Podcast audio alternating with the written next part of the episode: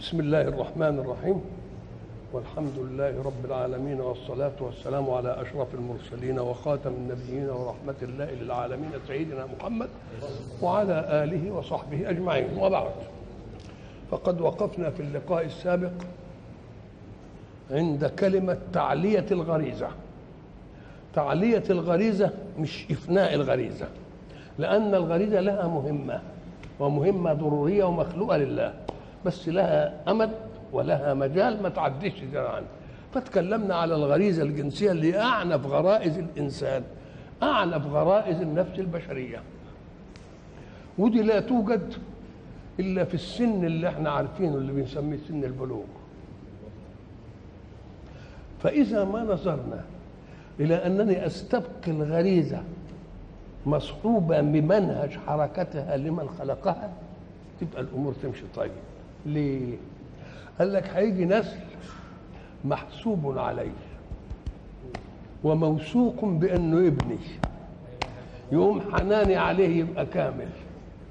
إنما لما أشك في إنه يمكن كده ولا كده أهمله. ولا ولا المرأة تولده ترميه في الشارع. ولا تخنقه تموته نقوم نقول اللي بيعلي الغريزة بيعمل إيه؟ بيجي بشرف نفس. وكبرياء إيمان. ويخبط على باب اللي عنده بنت. نقول له أنا عايز أخطب بنتك. مرحبا بك يا ابني. اتفضل. الله طب خلي واحد يقول للواحد ده الواد فلان بيمر على البيت يلاقي العيال واقفين في الشباك وبيقعد يتمحك بهم كده. تعمل فيه إيه؟ أروح بيت ده موته. إنما ده قعدوا اقدم له تحيه ولما نيجي نبت المسألة بقى هي ازغرطني واللوليه تزغرط والدنيا تأي الله ما الفرق بين هذه وهذه؟ دي غريزة محكومة بمنهج خالقها. وديكها غريزة هيصة يقوم الحق سبحانه وتعالى ليضمن الأنسال والأنسال يبقى أنا واثق إنهم ولادي. فأعتني بتربيتهم عشان هم محسوبين عليا قدام المجتمع. لا يقولوا شوف ابن فلان ماشي حافي ابن فلان بيبربر ابن محسوبين عليا. يبقى لازم يأمن لهذه بأنها مأخوذة بمين؟ بكلمة الله. وإذا أخذت بكلمة الله كما قال رسول الله جدع الحلال أنف الغيرة اللي يغير كده على البنات لما يجي له واحد يخبط عليه وياخد بنته يبقى مبسوط ومش عارف إيه. وبعدين لما يزفها الايه قلنا زمان. لما يزفوها لجوزها تقوم أمها تروح وياها. وان كانت أمها مش موجودة تروح خالتها تروح عمتها. قالوا تقعد وياها بالليل وتروح تصب عليه وتاخدها كده في حضنها. أدي منهج الله. الله. يبقى اذا الغرائز مخلوقة في النفس الإنسانية علشان تبقى. لكن تبقى إيه؟ في إطار ما خلقت له وإياك أنت. ولذلك إحنا بنظلم الحيوانات. الإنسان بيظلم الحيوان. قال لما يتكلموا عندي يقول لك ده شهوة بهيمية. ويقولها كده بالشده به يقول له يا شيخ والله أنت ما بتفهم. بهيمية إيه؟ طب خلي البهيمة حملت من فحل. اتمكن منها فحلا آخر؟ ولا هو يشمها يجي ناحيتي. إنما أنت يا حلو لا. يبقى هي بهيمية بقى ولا إنسانية؟ تبقى إنسانية. دوك واخد الغريزة على قده. إحنا قلنا زمان العجيب إن الإنسان يأكل في عزومه. ساعة ما يبقى في عزومه يبقى له سبعة أمعاء. ولما يكون في بيته يبقى له معه واحد. لما يكون في بيته يبقى كتر خير الدنيا. اللي حفله ربع فرخه وكان معزوم بقى والله شفناه يخطف فرخه وحته حمام وورك مش عارف. إيه إيه دي؟ الله. إيه الحكاية دي؟ صدق رسول الله؟ الكافر يأكل في سبعة أمعاء والمؤمن يأكل في معا واحد. نعم. الله. يبقى ما بيعليش الغريزة ولا بيعمل أي حاجة خالص. اذا تعال بقى للحيوان. صاحبنا كل فرخة وكان بياكل في بيته ربع. كل فرخة وفرد حمام وقال لك ده حتة سمك. ده سمك كويس قوي هنا. ده مش عارف ده لحمة بتلو. وده مش قال لا طيب هات الحيوان وخليه يرمي له البرسيم ويشبع وكتفه عشان ياخد عيد برسيم. اهو ده الغريزة واقفة إيه؟ عند حدها الله. اذا أنا المطلوب مني إنني ربنا عمل فيه حواس ألتقط بها من الكون وأعرضها على العقل واخد الناضج منه. ولما ينضج قوي أنا اسقطه على قلبي عشان يبقى عقيدة. عندي غريزة غير الحواس. الغريزة دي أعملها أشوف ربنا خلق قال إيه. الله. نقول هو ربنا خلق الغريزة دي للاستمتاع ولا للنسل. إنما الاستمتاع جاي ليه أمال؟ قال لك لأن النسل ده له مطالب متعددة. مش كده؟ يبقى جهد الفقر والعيال والبتاع. يمكن يزهد الناس في النسل. ومش عايز الناس هيتعبوه. يوم ربنا يخلق المسألة دي إيه؟ ومعها لذة يقوم يروح للذة ويمكن الناس ده مش في باله. يقوم يجي الايه لو لم يربطها بلذة يمكن أكثر الناس. ما تخلوش عشان إيه؟ تب تب تبعات العيال. طب يبقى ربطها باللذة علشان تبقى عندك كويسة وتروح لهم. ولذلك المرأة لما تروح تحم... تولد شوف الجعر بتاعها ساعة الطلق ما يجي. في الوقت ده تقول توبة! وبعد ما تهدي تتمحك. نعم. يبقى ربطها باللذة عشان عمارة الكون. بس إحنا بنخلي المسألة شغلانة بقى. واللي ما عندوش استطاعة قوة ذاتية يجيبوا له له يا سلام الحبوب دي بتعمل كذا والحقن دي كذا والمش عارف إيه ويجهد ذاته لحد ما يجي في السن المخصوص نقول له الدولاب خلص. اوعى لنفسك بقى. الله. يبقى اذا دي تعلية الإسماء تعلية الغرائز. فيه بعد الحواس. الغرائز وفي بعد الغرائز حاجة اسمها العاطفة. العاطفة. العاطفة الشيء اللي محدش غادر يشوف له سبب. ما بتشوفش واحد كده تقول والله يا شيخ أنا كرهت الجدع ده من أول ما شفته لله كده. طب ليه؟ ده عمل فيك إيه؟ لا كلمت ولا عملت ولا اهي دي العاطفة بقى. العاطفة ما يكون لك ابن غبي تحبه بعاطفتك. لكن ابن عدوك الذكي تحبه بعقلك. يبقى العاطفة دي ملهاش إيه؟ ملهاش بقى. ولذلك لا تكليف فيها. ما يكلفش ربنا في حتة العواطف. الرسول صلى الله عليه وسلم حينما قال لصحابته لا يؤمن أحدكم حتى يحب لأخيه ما يحب لنفسه. مقبولا احب له زي ما بحب. كويس. لا يؤمن أحدكم حتى أكون أحب إليه من ماله وولده ونفسه. أهي دي واقفة بقى. مين اللي وقف فيه؟ سيدنا عمر. قال له يا رسول الله عن مالي وولدي معقول. انما نفسي لا. فكررها رسول الله. يا رسول الله كررها رسول الله. فلما كررها رسول الله أعمل عمر عقله. قال لا يكررها إلا إذا كانت عزيمة. ده لازم هو يعرف حب تاني. ده الحب الع... الحب العقلي مش الحب العاطفي. أقول أنا لولا محمد ده جه هداني. أنا كنت رحت في داهية. فتحب محمد زي ما بتحب الدواء المر. أنت حبيته بعاطفتك؟ ده بعقلك. ففهم عمر أن الحب المطلوب شرعا حب الإيه؟ العقل. وإن كان بعد ذلك لما تدخل بقى في عشق الذات ومش عارف إيه تبقى إيه؟ تبقى عاطفة. ده موضوع تاني. موضوع إيه؟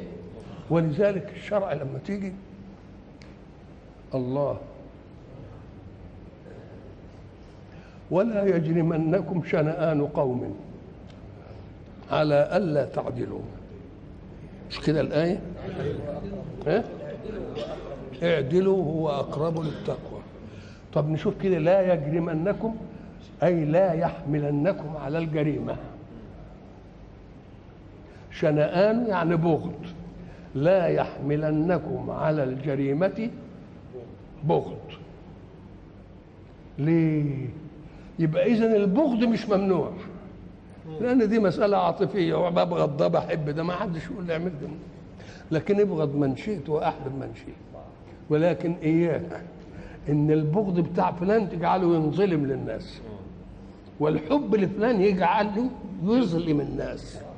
إنما أنا ما بنتدخلش بيه ما بنتدخلش في البغض هو جه ولا إيه؟ يبقى اذا دي اسمه إيه؟ اسمها عواطف. العواطف دي ملهاش تكليف. ليه ملهاش تكليف؟ لأن ملهاش انضباط ذاتي. إحنا نعرف أنت عاطفتك مالت دي ليه؟ ما نعرفش. إنما مين حب اللي تحبه؟ كويس. وابغض اللي تبغضه بس إياك أن يكون بغض إنسان يظلمه. ولا حب إنسان يجامله. ده كلام كويس قوي حين نتجه للحواس والغرائز والعواطف. ربنا بده يجسد لي العواطف دي اللي متداريه ليه؟ قال لك لأن الحواس معروفة. عين بتشوف وإذن بتسمع ومناخير بتشم مش كده ولا إيه؟ دي معروفة. طب والغرائز؟ قال لك لا أشياء بنعرفها به لما يحن الإنسان لأهله ولا بتاع بنعرف. ولما جوع أروح أجيب أكل. طب والعواطف إزاي بقى تعرفها؟ أم قال لك أنا هضربها لك مش في الإنسان أنا هضرب لك بها مثل في أدنى من الإنسان. إيه في الأجناس أدنى من الإنسان؟ الحيوان؟ النبات؟ قال لك لا ده أنا هترقى أوي وياك. ده أنا هضربها لك في الجماد. أجيبها في إيه؟ في الجماد. إزاي بقى؟ قال لك اقرأ القرآن كويس. لما جه يتكلم عن قوم فرعون قال إيه؟ قال خفي في داهية مش كده؟ فما بكت عليهم السماء والأرض. ده البكاء ده مظهر عاطفي. الله. لا السماء والأرض بتبكي. لو ما كانتش بتبكي كان نفي البكاء عنها معهم ملوش لازمة. إنما لازم هي بتبكي على ناس. ودول ما تبكيش عليهم. ولذلك يقول لك فلان نبى به المكان. المكان كرهه الله. طب فما بكت عليهم السماء يبقى فيه ناس المقابلين لفرعون؟ هات آسيا مثلا. مرات فرعون. يبقى دي معناها مقابل إن تبكي عليها السماء والأرض. يبقى جعل للجماد وهو السماء والأرض بكاء. وبكاء ينشأ عن عاطفة. العاطفة دي ما نقدرش نتحكم إيه؟ ما نقدرش نتحكم فيها ولا لنا دعوة بيها. الله. طيب الإمام علي. كرم الله وجهه ورضي الله عنه حللنا الإشكال ده. لما سمع الكلام ده في القرآن قال إذا مات المؤمن بكى عليه موضعان. موضع في السماء وموضع في الأرض. بكى عليه. أما موضعه في السماء فمصعد عمله. عاد هينحرم من صعود الكلم الطيب له. يوم يزعل. وأما في الأرض فمصلاه تقول المكان ده هيفقده ما عادش حد يجي يصلي هنا طب وهي بتنبسط؟ قال لك آه. لأنه لما يجي واحد يصلي في مكان المكان ينبسط فيه ليه؟ لأن المكان له التزامات التسخير. كل شيء يسبحه بحمد الله. فلما يلاقي واحد زيه كده بيسبح ويقول الله أكبر ومش عارف إيه ينبسط فيه ولا لأ؟ ولما يكون واحد بقى مش عارف إيه يزعل منه. الله. اذا ده دي اسمها الإيه؟ العاطفة. يبقى الإنسان عنده كم حاجة؟ حواسه تلتقط. عقل يختار وايه وينقل. قلب تستقر فيه العقائد التي لا تبحث بعد ذلك. غرائز تدفعه إلى فعل أشياء ضروري في الوجود. فلازم تخلي الغريزة في مجالها ومكانها. اوعى تاخدها حتة إيه؟ حتة تانية. طيب عواطف. قال لك العواطف دي أنت حر فيها. بس لا يترتب عليها ظلم ولا مجاملة. لا ظلم عدو ولا مجاملة إيه؟ ولا مجاملة حبيب. كلام طيب قوي إيه المقدمة دي جاية ليه قبل ما ندخل على الآية اللي جاية دي كان لازم نتكلم فيه دي. إيه هو بقى؟ إحنا قلنا سلام على ال ياسين الأول قال إلياس. ها؟ والثاني إيه؟ قال إلياسين. إنا كذلك نجزي المحسنين. إنه من عبادنا المؤمنين. وإن لوطا لمن المرسلين. أشق مهمة كانت مهمة سيدنا لوط. ولذلك تجده ذكر بالرفع والجر 17 مرة. وذكر بالنصب عشر مرات. الله إيه المهم؟ قال لك أيوه لأنه ده جاي يعدل الغرائز الأساسية. جاي يعدل علشان يحط الغريزة في مراد الخالق منها. الغريزة عشان التناسل واللذة معها مشجعة على هذا.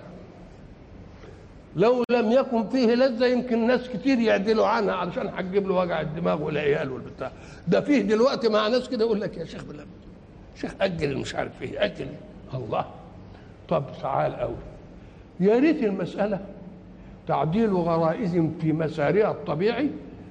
لا ده بيعدل غرائز في مسارها غير الطبيعي. اللي هي علاقة الرجل بالرجل. مسارها مش طبيعي. لأن ما يمكن تلك المرأة علاقة الرجل بالمرأة ممكن تبقى حلال. أروح أتجوزها. إنما دي ما فيش فيها. فجاي يعدل دي وبيقول إن القوم بتوعي عملوا جريمة نكراء ما حصلش قبلهم. يبقى جريمة مبتكرة. جريمة نشو. ما سبقكم إيه؟ من أحد من العالمين. يبقى هم اللي بإيه؟ وبعدين يقدم لهم. يقول لهم إحنا قلنا زمان إن كل إنسان منا له في ذاته الخاصة حرية. فإذا انتقلت إلى غيره جاءت قيود لهذه الحرية. الغير ده من أهلي يبقى حرية يعني شوية. من غير أهلي في الشارع يبقى لها التزام تاني. من غير أهلي في النادي يبقى لها التزام تاني. إزاي وصل لي قال لك الإنسان لما يكون قاعد في أوضته وساكك عليه حريته واسعة. قاعد عريان قاعد عامل رجله كده قاعد مش عارف إيه يطلع اللي عايز يطلعه يضحك أي حاجة. تبقى حريته إيه؟ متسعة طب طلع من الأوضة بتاعته فتحها كده وقعد في الصالة والعيال فيها موجودين. بقت حريته مقيدة شوية. ما يقعدش وكشف حرته ما يقعدش مش عارف إيه ما يقعدش. إيه إنما قاعد ببجامه قاعد بجلابية. قد تكون وسخة قد تكون. طب فإذا راح الشارع تبقى بقت الحرية أقل. طب الشارع ده ناس كتير مش مش إقامة دايما. راح النادي بقى اللي هيقعد فيه مع حبايبه كل يوم. يا ده يروح في هندامه الكامل وفي ادبه الكامل ويعمل مش عارف إيه وبتاع. الله. اذا الحرية الشخصية في ذاتك لك حرية. لما تروح لأقرب لقريب منك شوية الحرية تقل شوية. حرية وبعدين تخرج للشارع. وبعدين تروح للنادي بقى دي بقى هي بقى إيه؟ تظهر بقى بمظهر الوقار والأدب والمش عارف الإيه وتعمل إيه. هو هيقول لهم وتأتون في ناديكم المنكر. لا إله إلا الله. اللي ما كانش بينفع وانتوا لوحدكم عملتوه في النادي. وتأتون في ناديكم الإيه؟ المنكر. وبعدين تذرون ما خلق لكم ربكم من أزواجكم. يقول له بل أنتم قوم طاغون. طاغون يعني متناهين في الظلم. لأن لو ربنا ما عملكش مصرف من جنس الآخر كنت تبقى معذور. أتزرون ما خلق لكم ربكم من أزواجكم؟ وبعدين تروح للحرام ده هذه المسألة لو كانت في المحللة اللي أنا متجوزها برضه ممنوعة. لأنني لازم أعمل عمليتي في منبت الولد. ولذلك بعض الناس اللي كان بده يعني يستمتع الرجل بالمرأة حيثما شاء يوم يستشهد يجي يستشهد يقول إيه؟ فأتوا حرثكم إيه؟ أن شئتم. نقول له ما تغفلش ألفاظ القرآن. ائتوا حرثكم وما الحرث؟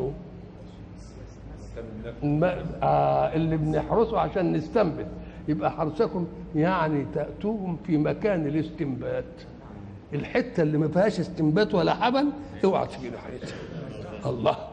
ده كله بقى إذا هو عدل الغرائز في الفرد وعدل الغرائز في الزوجية.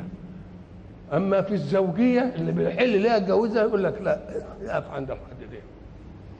وأما في الفرد يجيش ما تجيبش الراجل ولذلك حرموها بقى. قاسوا في المرأة قاسوها على مين؟ اللي بيسموه إيه في المرأة؟ ها سعات أيوه. وديك؟ آه سحاب فهذه مسألة لوط تبقى لوط جت مهمته ليه؟ 27 مرة في 27 آية. مهمته كده. عيسى نفسه ما جاش في الحكاية دي. جه 25 مرة. عيسى ابن يبقى مسألة ليه؟ لأن دي لخبطة الغرائز الأساسية التي تسيء إلى عمارة الكون وإلى طهر النسل. فابتدى يعملها بقى علشان اسمع بقى القصة. وإن لوطا بس إحنا بقى أنا شخصيا أخذت على كثير من المؤلفين والعلماء أن ياخذوا اسم لوط ويجعلوه عنوانا للعملية وينسبون إليه. يقول لوطي يعني منسوب للوط. نقول له عيب إنك أنت تنسب القبح ده إلى لوط. قال لك ما أنا خاضع للكلام العربي. والواحد اذكر ناسبا للجمع إن لم يشابه واحدا بالإيه؟ بالوضع. ولما يكون مضاف وانسب لصدر جملة وصدر ما ركب مسجد ولسان تمم إضافة بابن. يعني هم قوم لوط بالإضافة. فراح للوط لا تشوفوه القصير فتبعدوها عنه دي. ولذلك إحنا قلنا إحنا عندنا نحت كتير قوي.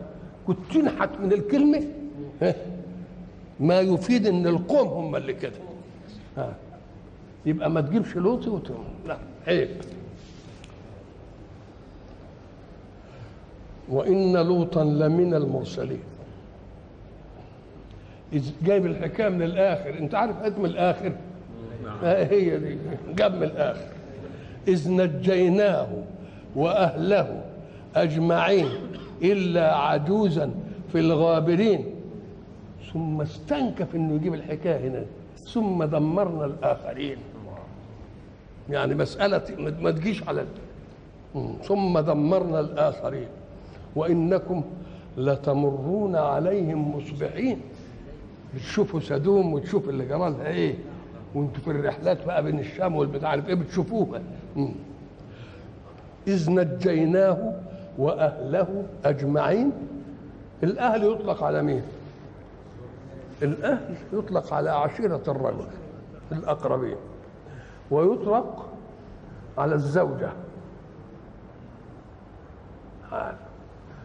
هنا الحق سبحانه الحق سبحانه وتعالى استثنى من الأهل حاجة. قال إلا عجوزا إيه؟ في الغابرين في آية ثانية قال إلا امرأته كانت من الغابرين مش كده؟ قدرناها آه فيه اثنين. قدرناها؟ وقدرناها من الغالب آه نعم غابرين يعني إيه الغابر يطلق إطلاقين متقابلين الإطلاق الأول الغابر يعني الشيء اللي مضى وانتهى. والغابر اللي باقي نقول له بس خد باقي لإيه؟